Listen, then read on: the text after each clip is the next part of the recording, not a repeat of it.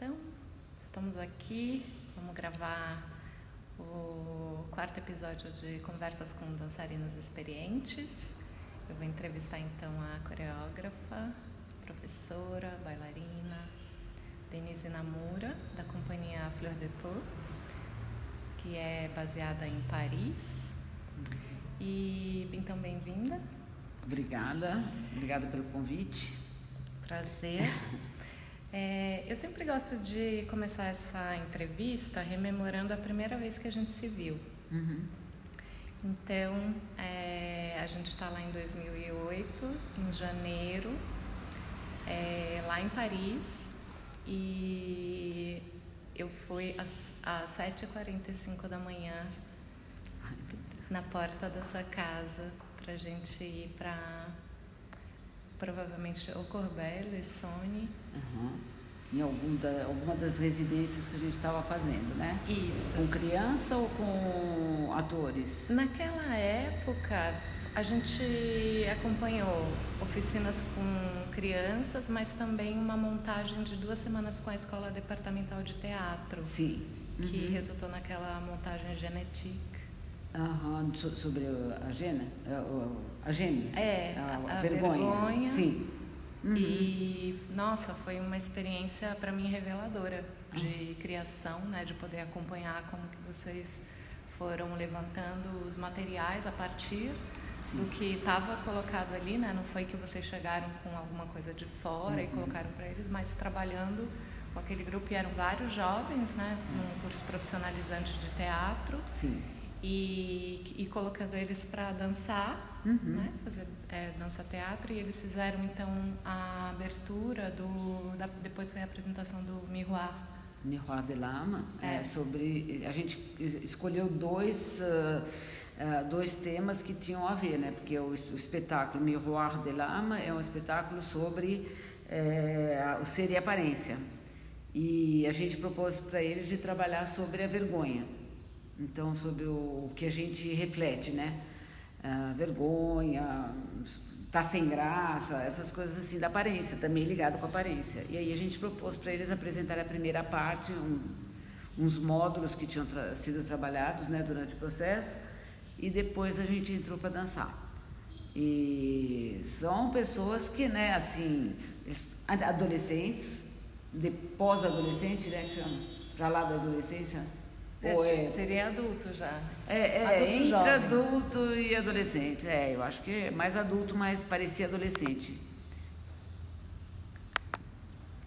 Que falam muito, né? É uma coisa assim que é, tem que segurar sim. Então a cena, a primeira cena que a gente propôs para eles, eu me lembro também até agora, é ficar todo mundo sentado esperando o público entrar, numa, assim, cada um numa cadeira. É, e a gente falou para eles: vocês vão conseguir ficar uns 15 minutos sem fazer nada e sem falar, principalmente, né? Só olhando com uma expressão que a gente dá para vocês. Um... E eles assim: claro, claro, claro. E ficaram todos em silêncio. Então foi muito bom isso daí também. E essa escola a gente trabalha com eles, a gente vem trazendo corpo para o ator ainda, desde aquela época. Os formatos mudaram, às vezes a gente é convidado para, por exemplo, para trabalhar quando eles entram na escola, primeiro mês, né, primeiro ano da escola, aí a gente vem e traz um trabalho de grupo, que a gente gosta de botar as pessoas em grupo, sabe? Que elas se, se aproximem. Então, eles acham ótimo no começo do ano já começar com uma formação de grupo.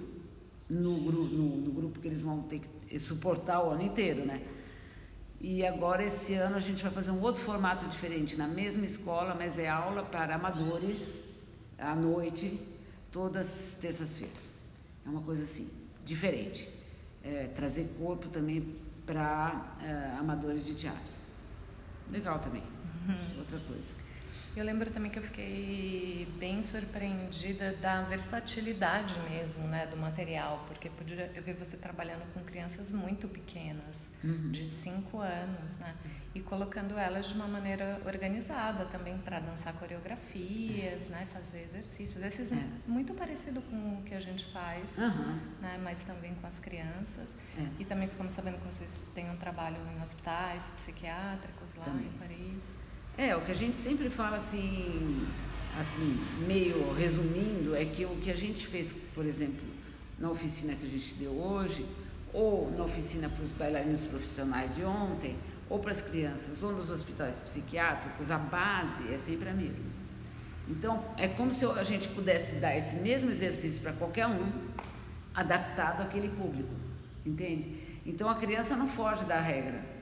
A gente vai, tenta montar coreografias que elas decoram com, com, com conta ou sem. Às vezes a gente trabalha com deixas musicais, uh, mas eles conseguem lembrar que é número 1, 2, 3, 4, 5, 6, 7, 8, por exemplo, com imagens. Então a gente trabalha muito com isso também. E a gente acha legal essa coisa de, de poder adaptar um princípio de base para públicos, públicos diferentes. E é verdade que a gente é muito severo com criança, severo no bom sentido, e eles se organizam rápido, porque se deixar solto, não, não dá certo. A gente organiza muito, muito bem criança. Graças a Deus. É a experiência, né? Vai indo e depende muito do professor que está acompanhando, você viu isso? Sim. Se o professor está muito disperso, as crianças também vão estar. Se o professor está acompanhando, uh, ajuda muito a gente. Às vezes eu vou em escola que eles estão todos enfileirados quando eu chego. Bonjour, Denisa. Todos. Né? Aí tem dias que eles estão tão gostando que eles vêm me abraçar, aí solta tudo. Bem, mas a professora diz, quando a, a Denise chega, é bonjour, Denise. Entendeu? É. E essa, essa aula dá super certo, porque eles estão entendendo os limites de cada coisa. E a criança, né, você falou, por exemplo, ela pode criar, ter uma criatividade maior quando a gente tem um tempo maior de para trabalhar com eles. Porque se o tempo for muito curto, não dá tempo de, de, esperar eles fazerem 300 mil propostas, porque eles têm muita criatividade. Então não dá tempo de esperar tanta proposta. Às vezes eu vou, durante um ano, às vezes eu vou numa classe é, cinco vezes. Entendeu? O resto do tempo é a professora que trabalha com eles. E no fim do, do ano, que lá é em junho, eles apresentam o espetáculo. Então, por exemplo, imaginem cinco vezes o que, que você tem que ser dinâmico para a coisa acontecer, né? Sim. Eu lembro também tinha, era na escola, uns jovens que estavam fazendo uma remontagem do Ale Retução. Remontagem? É, não era? Tavam, ou estavam trabalhando a partir disso, ou inspirados, não? Não, não, tô me, não, não, me, não me recordo. Não. Pode ser que às vezes a pessoa pega o tema. Sim, agora estou lembrando. Sim, é porque, é, como a gente estava apresentando a Lerretur Sampla em certos lugares, uh, e eles, cada vez que tem uma data em algum teatro, eles tentam prolongar com um trabalho de sensibilização com a população e das crianças também. E aí a gente sempre aproveita para dar o mesmo tema, por isso eles estavam trabalhando sobre a viagem. Então, era com malas, com coisas que você leva para viagem. Aí pode fazer mímica, né, com esses elementos para poder trazer corpo, que é uma boa maneira de trazer corpo é fazer mímica, né? Então, dependendo como é que você faz, porque você pode fazer mímica só com a mão, né? Mas se você traz um trabalho de adivinhação com o corpo todo, Aí a criança vai fazendo sem se dar conta. Né? Senão o corpo é perigoso, ou é, é, é preguiçoso. O corpo é preguiçoso. A gente tem que ativar ele. Legal. É, a companhia então está comemorando 30 anos uhum. e você está há 40 anos lá em Paris. Exato. É, eu gostaria de escutar mais uma vez, se você puder contar Uhum. É, como que você começou a dançar? Qual que é a sua história do corpo? Como que você chegou até a dança? Como que o trabalho ele foi é, enquadrado nessa categoria de dança-teatro? Tá. Que história é essa? Então, na verdade, assim, quando eu tinha 20 anos, eu decidi ir para a Europa para ver como é que era a vida lá, né? Está também pós-adolescência, você quer sair de casa, ver como é que é a vida. E, e aí eu decidi ir para a Europa. Eu já tinha feito expressão corporal aqui no Brasil, com Maria Duchnes, eh, com viola, já tinha feito expressão corporal e capoeira, eu era formada em capoeira. E fazia muito esporte. Eu gostava de esporte, eu sempre fui uma pessoa muito tônica e sempre gostei de esportes. Então era essa minha minha relação com o corpo. E quando eu cheguei na na França, em Montpellier, no sul da França, eu fui procurar um curso de expressão corporal para acompanhar minhas aulas de francês. Não queria parar de mexer o corpo. Nunca suportei para não mexer o corpo. E aí eu fui procurar num lugar e falaram, olha, aqui não tem, não tem expressão corporal, tá meio fora da moda, mas tem aula de mímica. Você quer fazer? Quer ver o que, que é? Aí eu entrei para ver o que, que era e adorei aquilo porque era expressão corporal junto com com cena, com palco. Não era só você fazer para você, mas você dirigir para alguém. Já começou aí. Como é que eu faço para mexer só o punho, mas tá, por exemplo, limpando um vidro, sabe? Então era diferente você colocar a imagem numa coisa que era puramente uh, formal e técnica, né?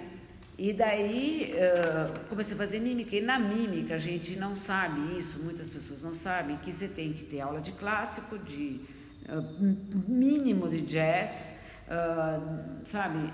Tem dança contemporânea também, tem artes do circo, máscara, esgrima. É, um, é tão completo uma escola de mímica, ninguém sabe. Só que eu não gosto assim da mímica pura, pantomima, né? Pantomima clássica não é uma coisa que eu fiquei muito tempo fazendo. Eu só aprendi a base, é, a dramaturgia, porque conta histórias, então eu achei interessante uma dança que conta histórias. Bom, ok, na época eu não sabia.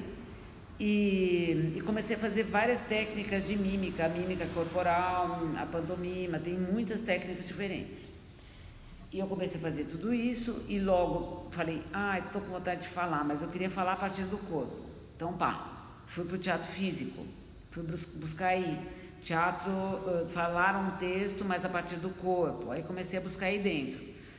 E de repente eu comecei a usar profundamente a música. Então tudo que eu estava pesquisando, eu e o Misha, né, depois num certo momento, é, tudo que a gente começou a pesquisar era como é, como é que a gente relacionava toda essa pesquisa corporal e sonora até eh, porque tinha monólogos estilizados totalmente, onde você falava a frase junto com o gesto. Então, como é que a gente fazia para eh, conectar música com essa pesquisa que já estava bem avançada? E virou dança de repente. A gente começou a, a tomar mais aulas de dança e, e começamos também a, porque você tem que ter o teu lugar enquanto companhia, a passar alguns concursos de dança, audição para entrar em festivais.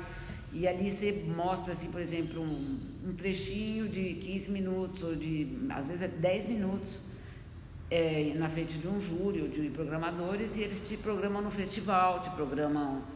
Uh, você ganha concurso, de repente a gente começou a ganhar concurso de dança, porque tinha muito humor, e humor, muito pouco humor na dança. E o humor também vem dessa, dessa pesquisa de mímica que a gente fez, do, do fato, talvez também de eu ser brasileira, de ter esse traje cômico no tom das coisas que a gente conta, que aqui no Brasil tem muito isso. E esse é um tom traje cômico mesmo que a gente usa, né? Porque não é só comédia, não é comédia, é traje cômico da situação, né? E bom, enfim, e aí começamos, aí começou, a gente come, passou por várias etiquetas, teatro físico, teatro corporal, papapi, papapá, mímica dançada, uh, mímica corporal, hum, mil etiquetas, até a gente falar, não, é dança. Mas se você fala dança contemporânea, tem uma conotação muito precisa. Então a gente falou, é melhor chamar dança teatro, porque né, a gente também adorava Pina Bausch na, na época da pesquisa. Então a gente falou, a gente está mais próximo da, da, da Pina do que da dança contemporânea. E a Pina chamou isso de dança teatro, então talvez a gente chame isso de dança teatro. E no fim, a maneira de escrever os espetáculos não tem nada a ver com a Pina, mas a gente guardou dança teatro, né? Que é como contar histórias uh, dançando e não fazer teatro, teatro enquanto teatro em si. Então, como é que as histórias entram dentro da dança? Enfim, é mais ou menos isso.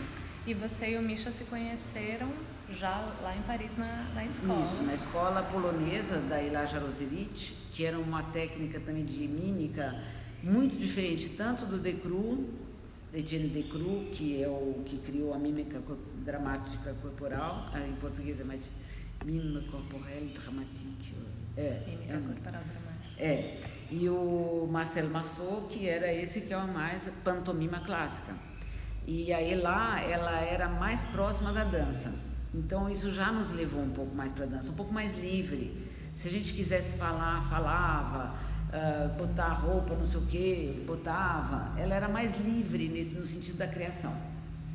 Então a gente gostou dessa escola. Bom, ele veio da Alemanha, a gente se conheceu na escola. E eu já tinha uma companhia com uma outra francesa. Hum, é. Não sabia. Tinha, parte. tinha. Eu tinha uma companhia que se chamava Chute Libre. É que chute, queda. Queda, queda é com E, mas a gente colocou sem E. Chute Libre. Enfim, é um jogo de palavras. Já na época já era jogo de palavras.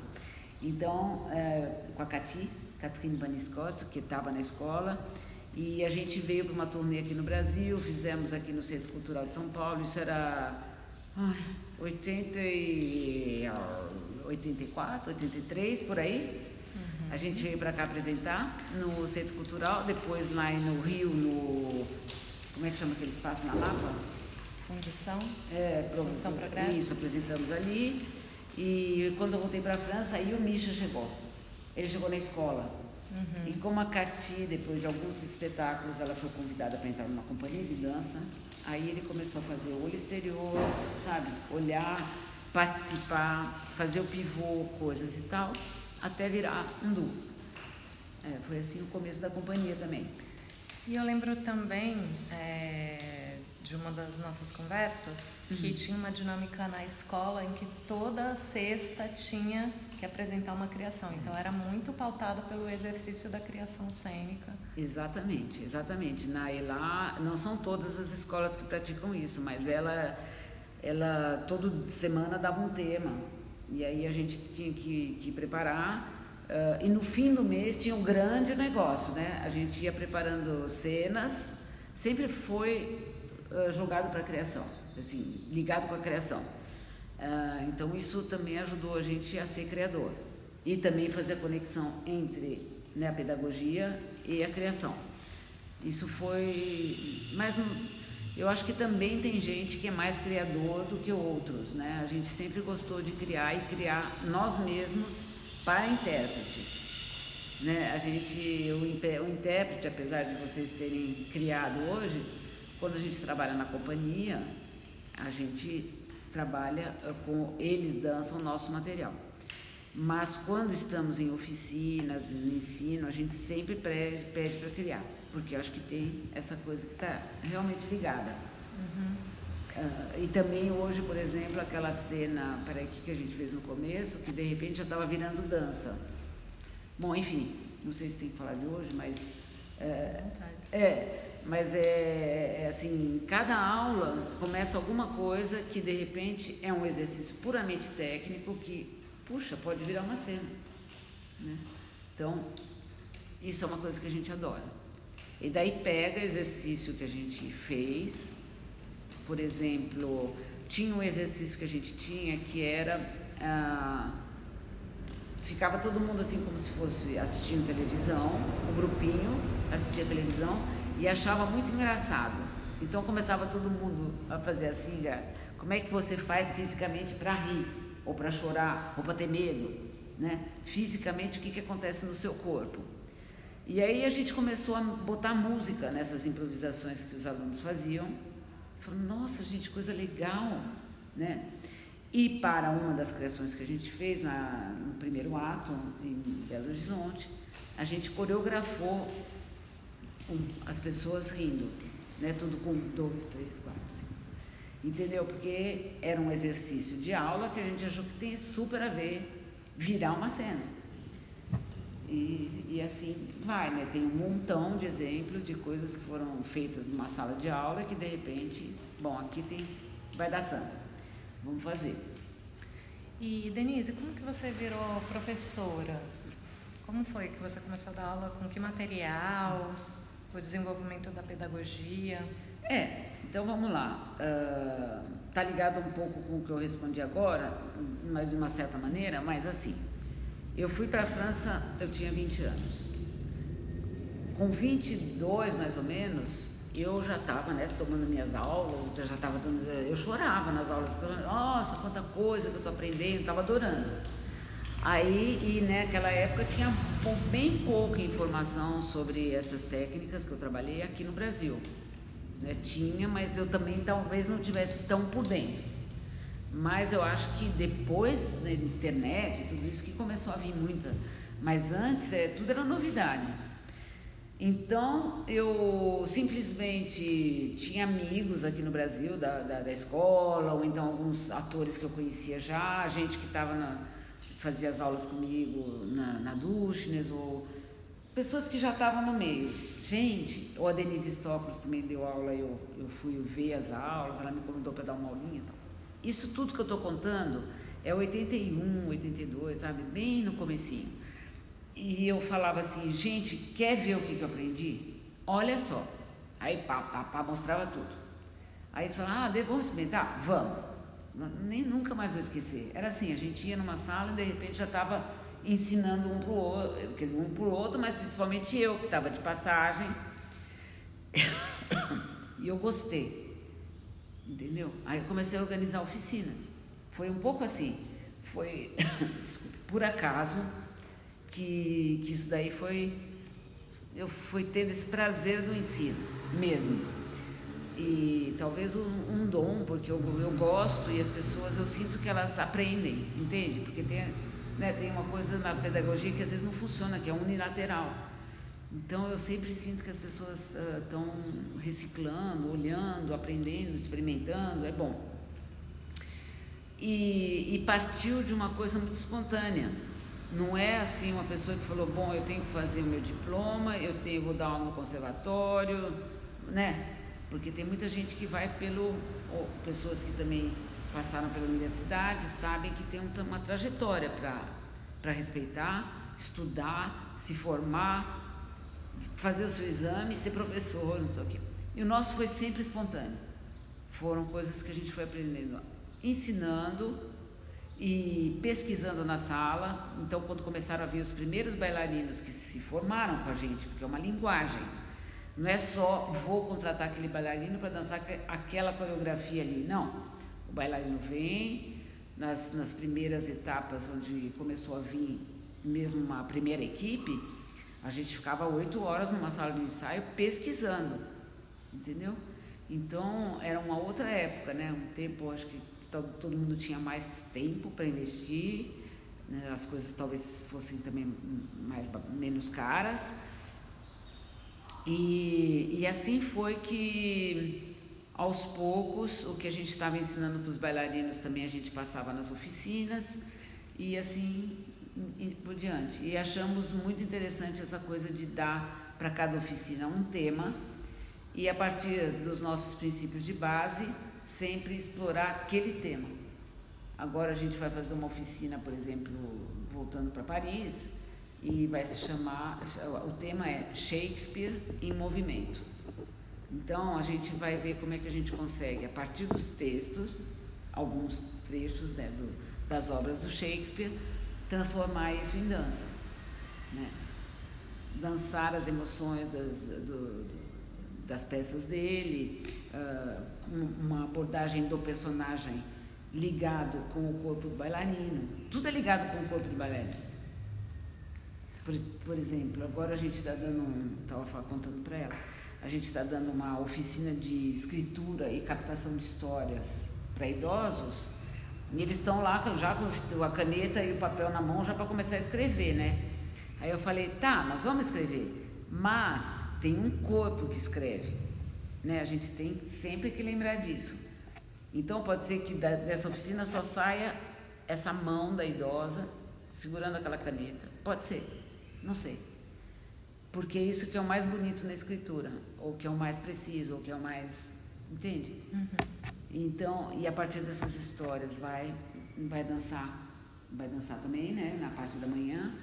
Então, uh, por que, que eu disse isso? Porque é sempre uma maneira da gente, eu e o Misha, uh, nos aproximarmos dos temas, né? Quem vem trabalhar objeto com a gente, tem uma outra oficina que é uh, a dança dos objetos, sei lá, é um, tem um nome preciso para essa, essa conexão com os acessórios. Como é que você usa acessório no palco ou da dança, na dança? Quem trabalha marionete trabalha de um jeito com esses objetos, né? Nós vamos trabalhar de um outro jeito completamente diferente. Por que, que esse objeto está aqui e por que, que você escolheu ele? Tá bom? Já começa por aí. Que forma tem esse objeto? E vai, entendeu? É uma maneira de ver o assunto. Não é uma coisa que a gente se formou lá atrás e falou, vamos ensinar aquilo ali que a gente se formou. Não. É uma coisa que a gente fica em eterna pesquisa. Sim. E quais são esses princípios de base que depois vocês podem tematizar? É. Vamos ver. É... Quando eu digo princípio de base, é o seguinte: por exemplo, vamos supor que a gente dá uma oficina uh, sobre. que chama, hum, sei lá, interpretação do movimento. Os princípios de base é que eu sempre vou falar que você tá, entrou, você está num palco, que eu vou falar que a gente tem que estar com os olhos dirigidos para algum lugar. Eu sempre vou falar que tem que ser generoso, que tem que ir para fora. Eu sempre vou falar que a forma sozinha não serve para nada. Eu vou ter, sempre tentar conectar a música na hora que tem que conectar. E ela tem que ficar de ambiente quando ela fica de ambiente. São princípios de base que repetem em cada uma das oficinas. Em pouco importa o tema, uhum. entendeu? Esses são os princípios de base. É, a relação, por exemplo, vamos supor que está tendo uma diagonal na, de dança, né, de uma sequência dançada que vai passar, uma diagonal que a gente fala. Uhum. Os outros bailarinos, uh, se eles estão olhando lá o dedo deles ou então fazendo. Eu não vou gostar, aí eu vou falar. Não, a sua atenção é em direção aos que estão passando. Você tem que ajudar eles a bem dançar aquela diagonal. Você entende? Isso é o princípio de base. Uhum. Não dá para sentar lá e ficar assim esperando a sua vez. É isso, é o princípio de base. Eu vou falar cada vez. É, é nesse sentido, entendeu? Uhum. Os princípios de base é, é, o, é, o que a gente acredita, talvez seja a nossa filosofia uhum. principal. E daí conecta você está falando de personagem é uma coisa, está falando de objeto é outra, está falando de emoção é outra, está falando de composição é outra, né? Uhum. É isso. E tem uma centralidade também é, em toda a pedagogia, talvez porque voltada para a criação, uhum. nessa relação com o público, né? Uhum. Desde o começo, que nem hoje, a gente, desde o aquecimento, já tem uma perspectiva de que está construindo uma relação com o público. Isso, Isso é muito importante. Né? É, é muito importante para a gente é, dar essas dicas, principalmente na dança, né? Porque no teatro eu acho que é mais a gente tem que desculpa, relacionar com o público imediatamente, uhum. né? Senão, apesar de ter linhas de teatro que, né, criam aqui uma ficam aqui, não, né? mas assim mesmo você dá um texto, você está dirigindo. O bailarino, às vezes, pode dançar sem ter a mínima conexão com o público. Não é uma crítica, é uma realidade, porque a gente não foi formado para conectar com o público fora emocionalmente. Né? Então, uh, eu acho que desde a hora que a gente entra, tem o privilégio de entrar nesse palco, a gente já está atuando, já está. Um bailarino sem luz não serve para nada, um bailarino sem, sabe, sem energia. Né? Para mim, ele não, não pode. E, às vezes tem um bailarino cheio de luz que está lá no fundo, eu já vi mil, só vejo ele. E a, a, a dançosa você nem olha para ela, porque pode acontecer. Não é que não que seja sempre. Mas tem essa luz para procurar que a gente acha muito importante. Talvez também porque nós trabalhamos com bailarinos que têm universos muito diferentes, corpos muito diferentes. É, e, e, também isso é uma coisa que a gente gosta que seja identificado, né? Não sei explicar muito bem essa questão, mas é, é uma questão de co como que o público pode estar participando na dança, né? De tudo que você está querendo que ele entenda, entre aspas, porque ele entende às vezes outra coisa. Não é que ele está entendendo exatamente o que você quer passar, mas que ele esteja sentindo com você as emoções e acompanhando o máximo possível o tema do espetáculo, né? Então a relação com o público ela vem também de uma identificação. Vamos supor que você escolhe um espetáculo como você conhece, a Lerretu Sampla, que é um espetáculo sobre a viagem. Mesmo se tudo, tudo, tudo, tudo for dançado, os personagens, eles têm uma personalidade. Tem a menina que vai viajar e esquece todas as coisas dela, onde ela vai. Tem o outro que chega num lugar e já quer saber o que tem do outro lado da rua. Tem o outro né, que, né, que vai arrumar as coisas milimetradas dentro da mala tudo calculado, né? Vai ter que entrar tudo bonitinho naquela mala. E eu que carrego toda a minha vida uh, atrás, então ligado ao passado. E o que que acontece? Vamos supor, essa peça ela foi constituída com esses quatro personagens, mas não é teatro. Como é que nós vamos fazer? Tem que encontrar a dança de cada um e quando tem uma dança de conjunto, aquele personagem tem que estar tá ligado com o que ele é. Né? Então, por exemplo, eu estou dançando com todo mundo, mas eu estou no meu passado, e aí vai acontecer alguma coisa, ou então nós estamos dançando todos e de repente para, e a Dominique fala assim: teria por acaso uma fivela para me emprestar? Porque ela já perdeu a dela. Certo? Ela já esqueceu a dela. E o público conecta no ato. Eles falam assim: nossa, eu sou igualzinha essa menina, esqueço tudo. Você entende? É uma coisa simples, não é que ela vai dar um texto de uma hora. É uma frase que ela fala durante o espetáculo inteiro. E sempre para mim, porque eu tenho tudo. Né? Então ela vai falar, ela vai falar, será que você teria um, sei lá, um isqueiro? Será que você teria um chapéu? Será que teria um. E eu tenho tudo na minha bolsa.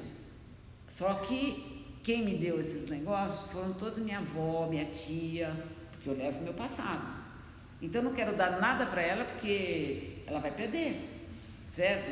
E o público, ele entende tudo isso mesmo se a gente não fala. É que é uma frase para tudo, entendeu? É, e é isso que é característico também que faz que o público se identifica e que fica com a gente.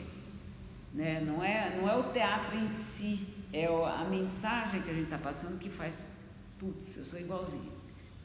Aí pronto, já está com a gente.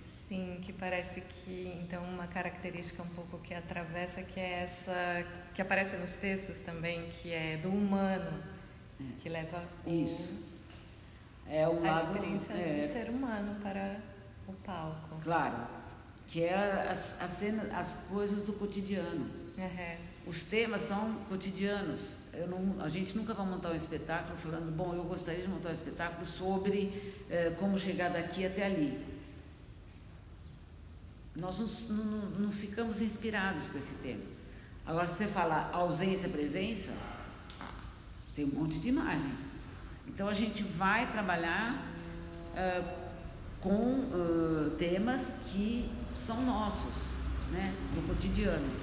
Mesmo se depois esse tema vira outra coisa, porque às vezes a gente parte do, do conflito do, do, do não, como é, era, vamos trabalhar sobre o tempo, tá, vamos. Começamos a trabalhar sobre o tempo e passou a ser o conflito do, ser, do, do, do corpo e do espírito. Nada a ver. entendeu? Mudou de tema no meio do caminho. E essa relação com o público, que é uma coisa que eu queria te falar, é, não é uma coisa que a gente em sala de ensaio fica assim, ah, eles vão gostar porque a gente vai fazer isso. É simplesmente porque as histórias de nós todos interessam a todos. Então não é porque eu quero que o público fique feliz ou que se agrade daquilo, né, com aquilo. É, é mais uma, uma relação mesmo que cada um de nós tem muito valor e tem muito defeito. E esse, é muito engraçada, o ser humano é engraçado. Então uh, fica tudo engraçado. O humor vem daí também. Vem da nossa maneira de ser. O humor vem daí. E a identificação vem daí também. E uma escolha também de estar tá valorizando a diversidade, né? Hum. É, dos corpos, mesmo na companhia, das histórias, das trajetórias é, formativas e dando vida a elas dentro das cenas, uhum. né?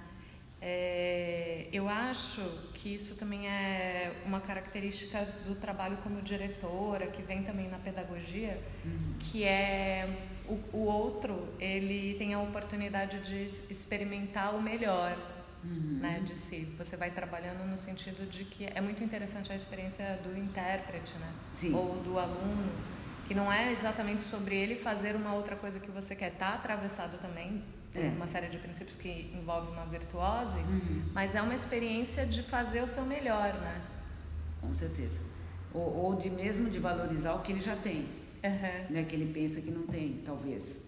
Então, a pessoa que é meio que é meio descoordenada, sei lá, a gente pode valorizar essa pessoa descoordenada. É, e, e, isso é uma coisa que a gente consegue fazer bem. Uh, dar valor aos defeitos. Eu acho que isso é uma coisa que a gente consegue fazer bem. Porque leva para um lado da, da, da de, de. É, aquele lá, aquela palavra que não, não consegue achar. Mas é derision. É que leva para o lado, não do traje cômico, mas do burlesco, as coisas. Por exemplo, tinha uma italiana na companhia, ela tinha um armário tamanho dessa parede, entende? Então você tem que fazer, jogar com isso. É demais um armário ela é, era uma coisa imensa, fora do normal. Né? Às vezes tem gente que tem 300 sapatos, 400 sapatos, né? Aí você fala, bom, vamos usar. Você entende? Então, ou a pessoa entra nisso e acha engraçado que ela seja assim também, ou aí não dá para usar. Igual a menina que perde tudo, é um drama, né? Você marca um encontro com ela na estação, ela não vem. Ela não vem. Você entende? Então, é, para ela é um drama. E, e para a gente é engraçado, porque a gente já sabe que ela vai esquecer tudo. Então, ou ela acha engraçado e ela entra no jogo, ou não. Mas a questão era. Sobre a experiência do intérprete, né? Ou do aluno. Ah, sim, sim, sim. Antes, quando a gente dava aula, ah, assim, no começo, bem no começo, a gente explorava mais ainda nas aulas o que a pessoa é o tempo foi ficando reduzido, imagina, quatro horas, né? O tempo foi ficando mais reduzido das aulas, então dá para aproveitar menos em si, mas dá, como aquele trabalho que você viu do, do, do pessoal da, lá da, da escola de teatro, uh, dava para ver aquela magrinha que é super frágil, frágil, que vai fazer aquela coisa, então você vai dar um papel que corresponde a ela nessa nossa dança, entende? A dança dela não vai ser a mesma que o outro que é, é, é outra coisa. Então ainda dá para aproveitar na hora da criação de certos elementos, mas nas aulas a gente ia mais longe nisso, sabe? De realmente fazer a pessoa passar três vezes com músicas diferentes, fazendo e, e aos poucos o tempo foi ficando mais curto, infelizmente, porque aí a pessoa depende. Tem, por exemplo, uma uma oficina que a gente chama, tem, dá como tema uh, Quem corre sozinho. Não, como é que é em português? Sabe, não é porque você correu mais rápido que você vai chegar antes? Não tem uma coisa assim? Não? Em português? Uh, bom, enfim. É, esqueci. Não, esqueci até o fio do que eu estava falando. da de estar tá, porque antes você trabalhava mais com o que é a pessoa. Sim é é só para dizer que hum, não eu acho que eu perdi assim meio fio do que eu ia falar mas não tem importância. Era só para falar que que hoje em dia a coisa é mais né mais grupo né a gente consegue ver uma pessoa ou outra. Uh, não era para falar que a gente antes fazia muita, muita experiência até chegar numa coisa e essa pessoa, ah, sim, já sei. E essa pessoa ir sozinha para aquele caminho, entende? Que foi dado. Uhum. Eu mesma, quando eu comecei minha formação, e eh, eu comecei não, já estava fazendo teatro físico, eu tinha feito era um, também uma oficina sobre Shakespeare, de teatro. Teatro com a voz, não sei o quê, do, da técnica do Grotowski. E eu fiz uma coisa super engraçada atrás de uma mesa, assim, que era a, o final da megera, da megera prisão, uh, domada, megera domada em português, é, do Shakespeare. Uhum. A cena final é ela falando como é que uh, as mulheres têm que tratar os maridos, que tem que ser doce com eles, eles foram trabalhar o dia inteiro, tem que receber em casa, porque ela foi domada pelo, pelo marido dela, né? Então ela ficou toda boazinha. E era tão absurdo uh, esse texto, é tão absurdo dela falar isso, né, coisas que são muito desatualizadas para a gente, que o pessoal morreu de rir. Eu ficava atrás de uma mesa falando isso como se estivesse dando uma lição, uma conferência para as mulheres. Né? O pessoal morreu de rir, eu nunca tinha feito nada de engraçado. E aí eu fui perguntar para ele, e agora, o que, que eu vou fazer para o meu professor? O que, que eu vou fazer com isso? Né? Foi legal, né? Aí ele falou, ah, se vira. Foi bem assim. E aí o Misha me escreveu um monólogo e a gente começou a trabalhar o monólogo em função dessa experiência, para ver como é que a gente podia sair do, do drama, que é o meu medo das baratas, hum. e chegar numa coisa engraçada, entendeu? Então, serviu muito, mas porque ele me colocou nesse lugar. E então essas oficinas que eu ia falar, as oficinas que era só solos, às vezes a gente consegue ir mais a fundo em você, em você, em você, entendeu? Porque aí são solos. Uhum. E, aí dá pra, dá pra gente explorar mais. Uhum. E Denise, Conta um pouco para a gente sobre as criações da companhia, como, por exemplo, surge um novo tema, a partir de que disparador uma nova criação, uma encomenda ou um impulso, é, como foi isso? Fala um pouco das obras, se vocês estão criando alguma coisa nova. Uhum, uhum. É, no começo, uh, ó, sempre foi muito ligado com a nossa maneira de pensar, os temas escolhidos, né? E a gente, quando começa uma criação, a gente desenvolve uma lista de ideias enorme e começa a trabalhar com elas. Com essa lista, eu e o Misha. Que tipo de ideias? Por exemplo, vamos supor que uh, a gente começou a fazer Anãos Passe sobre o silêncio, e aí a gente faz uma lista de tudo que o silêncio, o barulho, a comunicação representa pra gente. Tipo, branco, a cor branca veio logo. A gente falou, silêncio é branco né? O que, que tem mais? Aí foi botando a lista. Foi botando a lista. Aí o Misha falou, Ih, vamos fazer uma coisa sobre todos os sinônimos da palavra falar? Tá. Aí começamos a escrever. Ou um outro espetáculo, vamos supor, a Danila é italiana.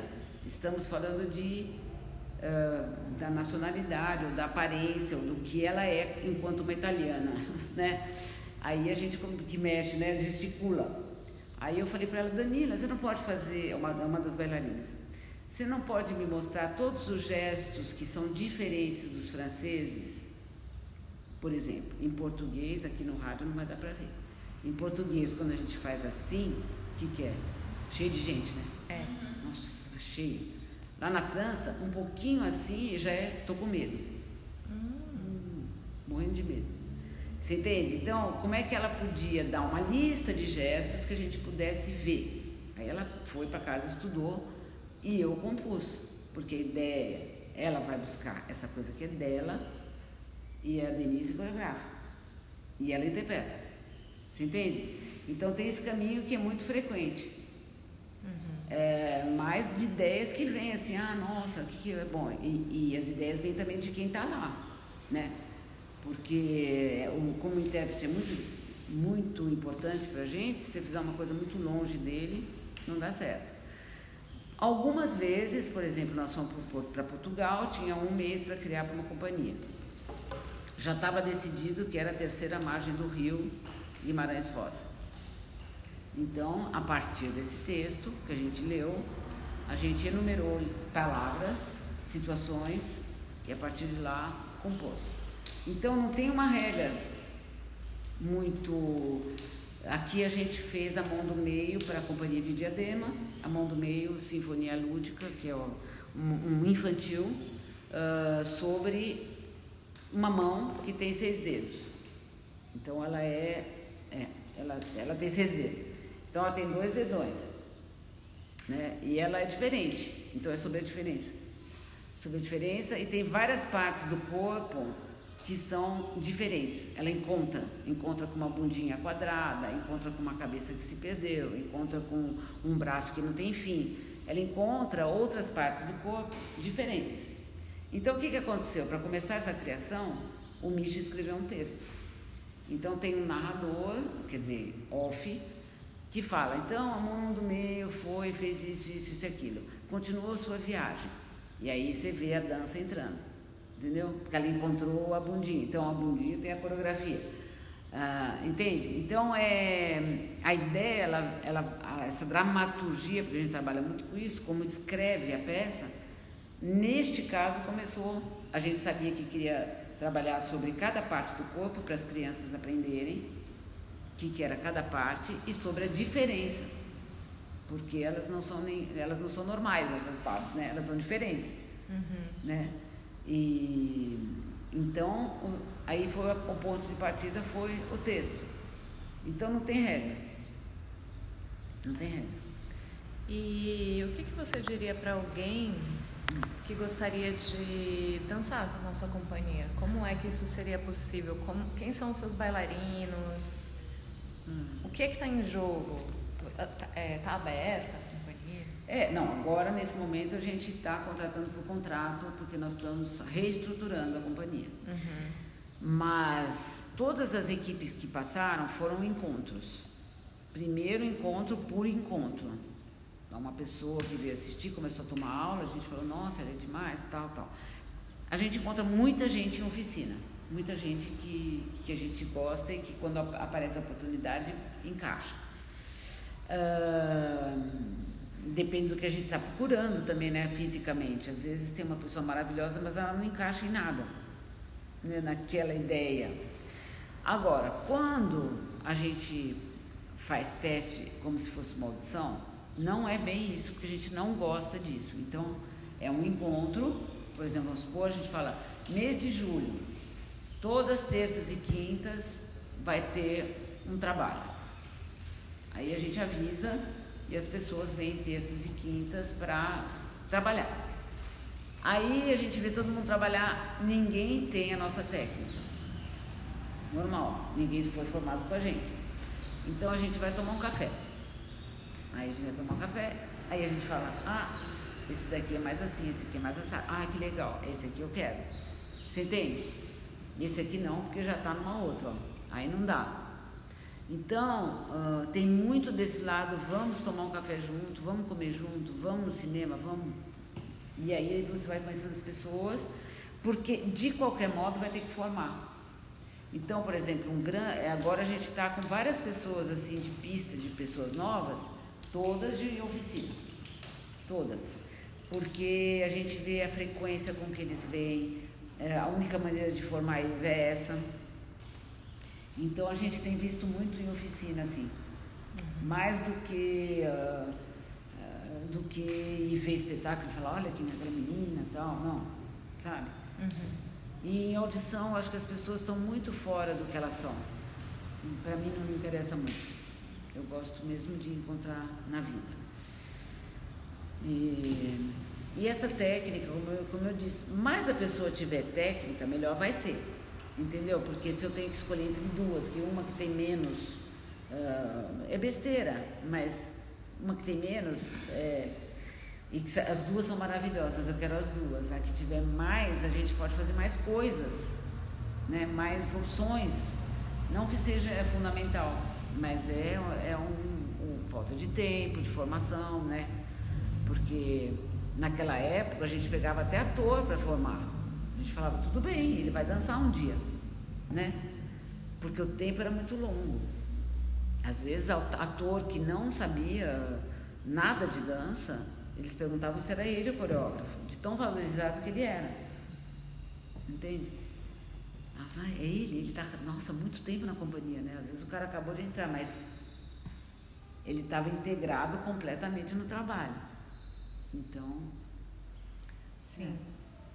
E a gente já está encaminhando para o final. Uhum. Eu queria saber como que anda o projeto de transmissão de repertório. Em 2016 teve aquela residência lá no Centro Cultural São Paulo uhum. e eu lembro de uma preocupação e de em, que as obras elas existam, né? Isso. De que o, o, repertório ele esteja vivo e sendo encenado. Exatamente. Vocês encenam, mas também outras pessoas encenam. Exatamente. Nos dois sentidos eu gostaria que acontecesse, de lá para cá e de cá para lá.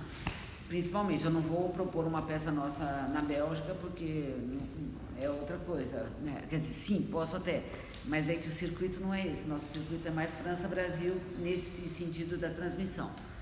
A gente está fazendo alguns testes. Teve esse que você fez, teve agora no Rio de Janeiro, mas muito pequeno, quatro dias, nada a gente gostaria muito, na França, eu não sei como é que é aqui no Brasil, mas na França, para a gente levar uma peça que foi criada aqui, uh, a gente tem que ter uma pessoa, um vendedor muito bom, porque eles sempre vão achar que essa peça já, já aconteceu.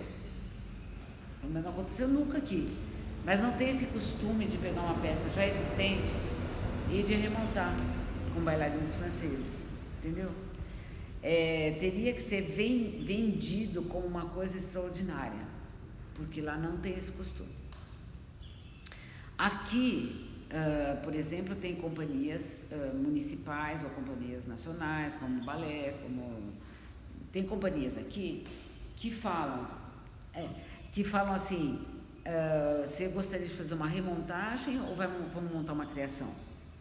Você entende? Tem essa abertura. Pergunta para ti. Pergunta para uhum. gente. Mas eu gostaria de remontar, gostaria de fazer uma nova. Ou então eles pedem, olha, eu gostaria que fosse nova. Gostaria que fosse calcada mesmo nos nossos bailarinos. Ou então, talvez a verba seja menor, o tempo de investimento é menor. Se teria uma peça que você já montou para fazer uma remontagem com esses bailarinos e tal. Então tem os dois sentidos. Aqui é mais fácil porque tem mais essa prática de convidar coreógrafo eh, convidado, né, de fora e lá muito menos. Então uh, tem essa questão que já soluciona mais ou menos, né? E agora sim um desejo imenso de levar coisa daqui para lá, porque na França eles têm muitos a priori. Se você não trabalha assim, assim assado como está previsto, implantado, fazer, tem um pouco mais de dificuldade de você propor um projeto alternativo. Se você está dentro de uma estrutura, é mais fácil quando eu digo alternativa, que não se faz normalmente. Então, se você está numa estrutura, é mais fácil porque você é, decide junto com equipes. Aí você fala, olha, seria legal um projeto assim. Então, nós temos que ainda encontrar algumas parcerias, mas é um desejo imenso de pegar todas as nossas peças do repertório né, da companhia Fraudopol. Que são várias, muitas peças. 40. 40 peças. É, não ia pegar todas, mas tem muitas peças que poderiam ser remontadas no Brasil e na França, porque giraram um pouco, e vice-versa, né? Uhum. O que foi feito aqui é isso, né? Não, ao contrário. E não, os dois sentidos funcionam. Remontar peças que a gente montou aqui lá e, e as peças do repertório trazer para cá. Uhum. Né? Sim. E, Denise, o que você gosta mais? De dar aula, de coreografar, de dirigir ou de dançar? Ai, que pergunta difícil. É, eu acho que é dançar. Dançar? É, porque eu quero dançar até o fim, até morrer. É, mas uh, eu adoro criar, coreografia. Ah, e adoro dar aula. O mais estressante eu acho que é dar aula. O mais prazeroso talvez seja a coreografia. E ainda tenho muito nervoso de entrar no palco. Mas os três me vão, tudo bem. Qualquer um tá bom. E como que esses 30 anos, né? E, e é isso, os 62 anos. Uhum. É, o, que, o que isso fez com a sua dançarina? Que Ah. maturidade é essa? Olha, a questão é bem simples. Se você para de se mexer, para de criar ou de dançar, fica muito difícil. Você não pode parar. Entendeu? Porque aí o corpo não vai querer mais, ele vai ficar preguiçoso, ele vai perder possibilidades. Já não é fácil eu não parando quase nunca. Porque aí o corpo vai perdendo. Aí a gente vai adaptando, adaptando certas coisas no mesmo valor, porque às vezes a pessoa pensa, adaptou, tirou aquele, tirou aquele portê, né? Tirou aquele movimento que não sabe fazer. Não, é aqui que eu coloco do mesmo valor no lugar daquilo, adaptar, né? Porque não pode ficar, ah, agora eles não- já não fazem mais aquilo, já é muito difícil. Não, faz outra coisa que é muito melhor, né? Por causa da maturidade. Então eu acho que a gente tem que agora pensar assim, focar na maturidade, na experiência. E é claro que os corpos vão mudando, né? E já não dá mais para fazer certas coisas, mas não é o objetivo. Que eu até escrevi agora num, num artigo que o pessoal lá do SESC da Mostra Sentidos pediu. E o artigo termina assim: os corpos mudam, mas a alma é a mesma, né? Então acho que é bom para terminar a entrevista é isso. Ah, se, se alguém quiser fazer uma pergunta. Esse é o, é o momento. Uma ou duas por causa do tempo que nós temos que ir embora. Ótimo. Você- Fala só bem alto. Tá. É, quando você falou sobre né, de duas pessoas que seriam muito interessantes na companhia e você falou sobre a técnica, né? O que, que você considera técnica? É, Não é bem técnica, eu acho que é- são as ah, capacidades físicas, entende? Ou essa experiência na dança que a gente, o mínimo, né, de ter um, um corpo que responde, né?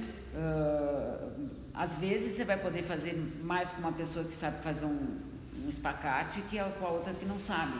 Não que a gente vá ver o espacate, mas porque ela sabe. Então o corpo dela está disponível, mais disponível, com mais possibilidades. É, mais nesse sentido quando eu falo de técnica. Mas às vezes a gente faz a escolha no sentido inverso. A gente fala que ela tem muita técnica, mas ela, eu prefiro essa. Entendeu? Tudo é momento. Sim. Mais alguém? Então, Bom.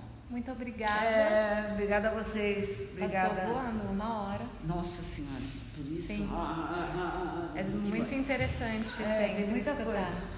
É, muita coisa para contar, Sim. né? Nessa vida. Aguarda a próxima. Oh, minha querida. Obrigada. Obrigada pela presença. Obrigada. Ah, eterna. É presença eterna. Eu, quando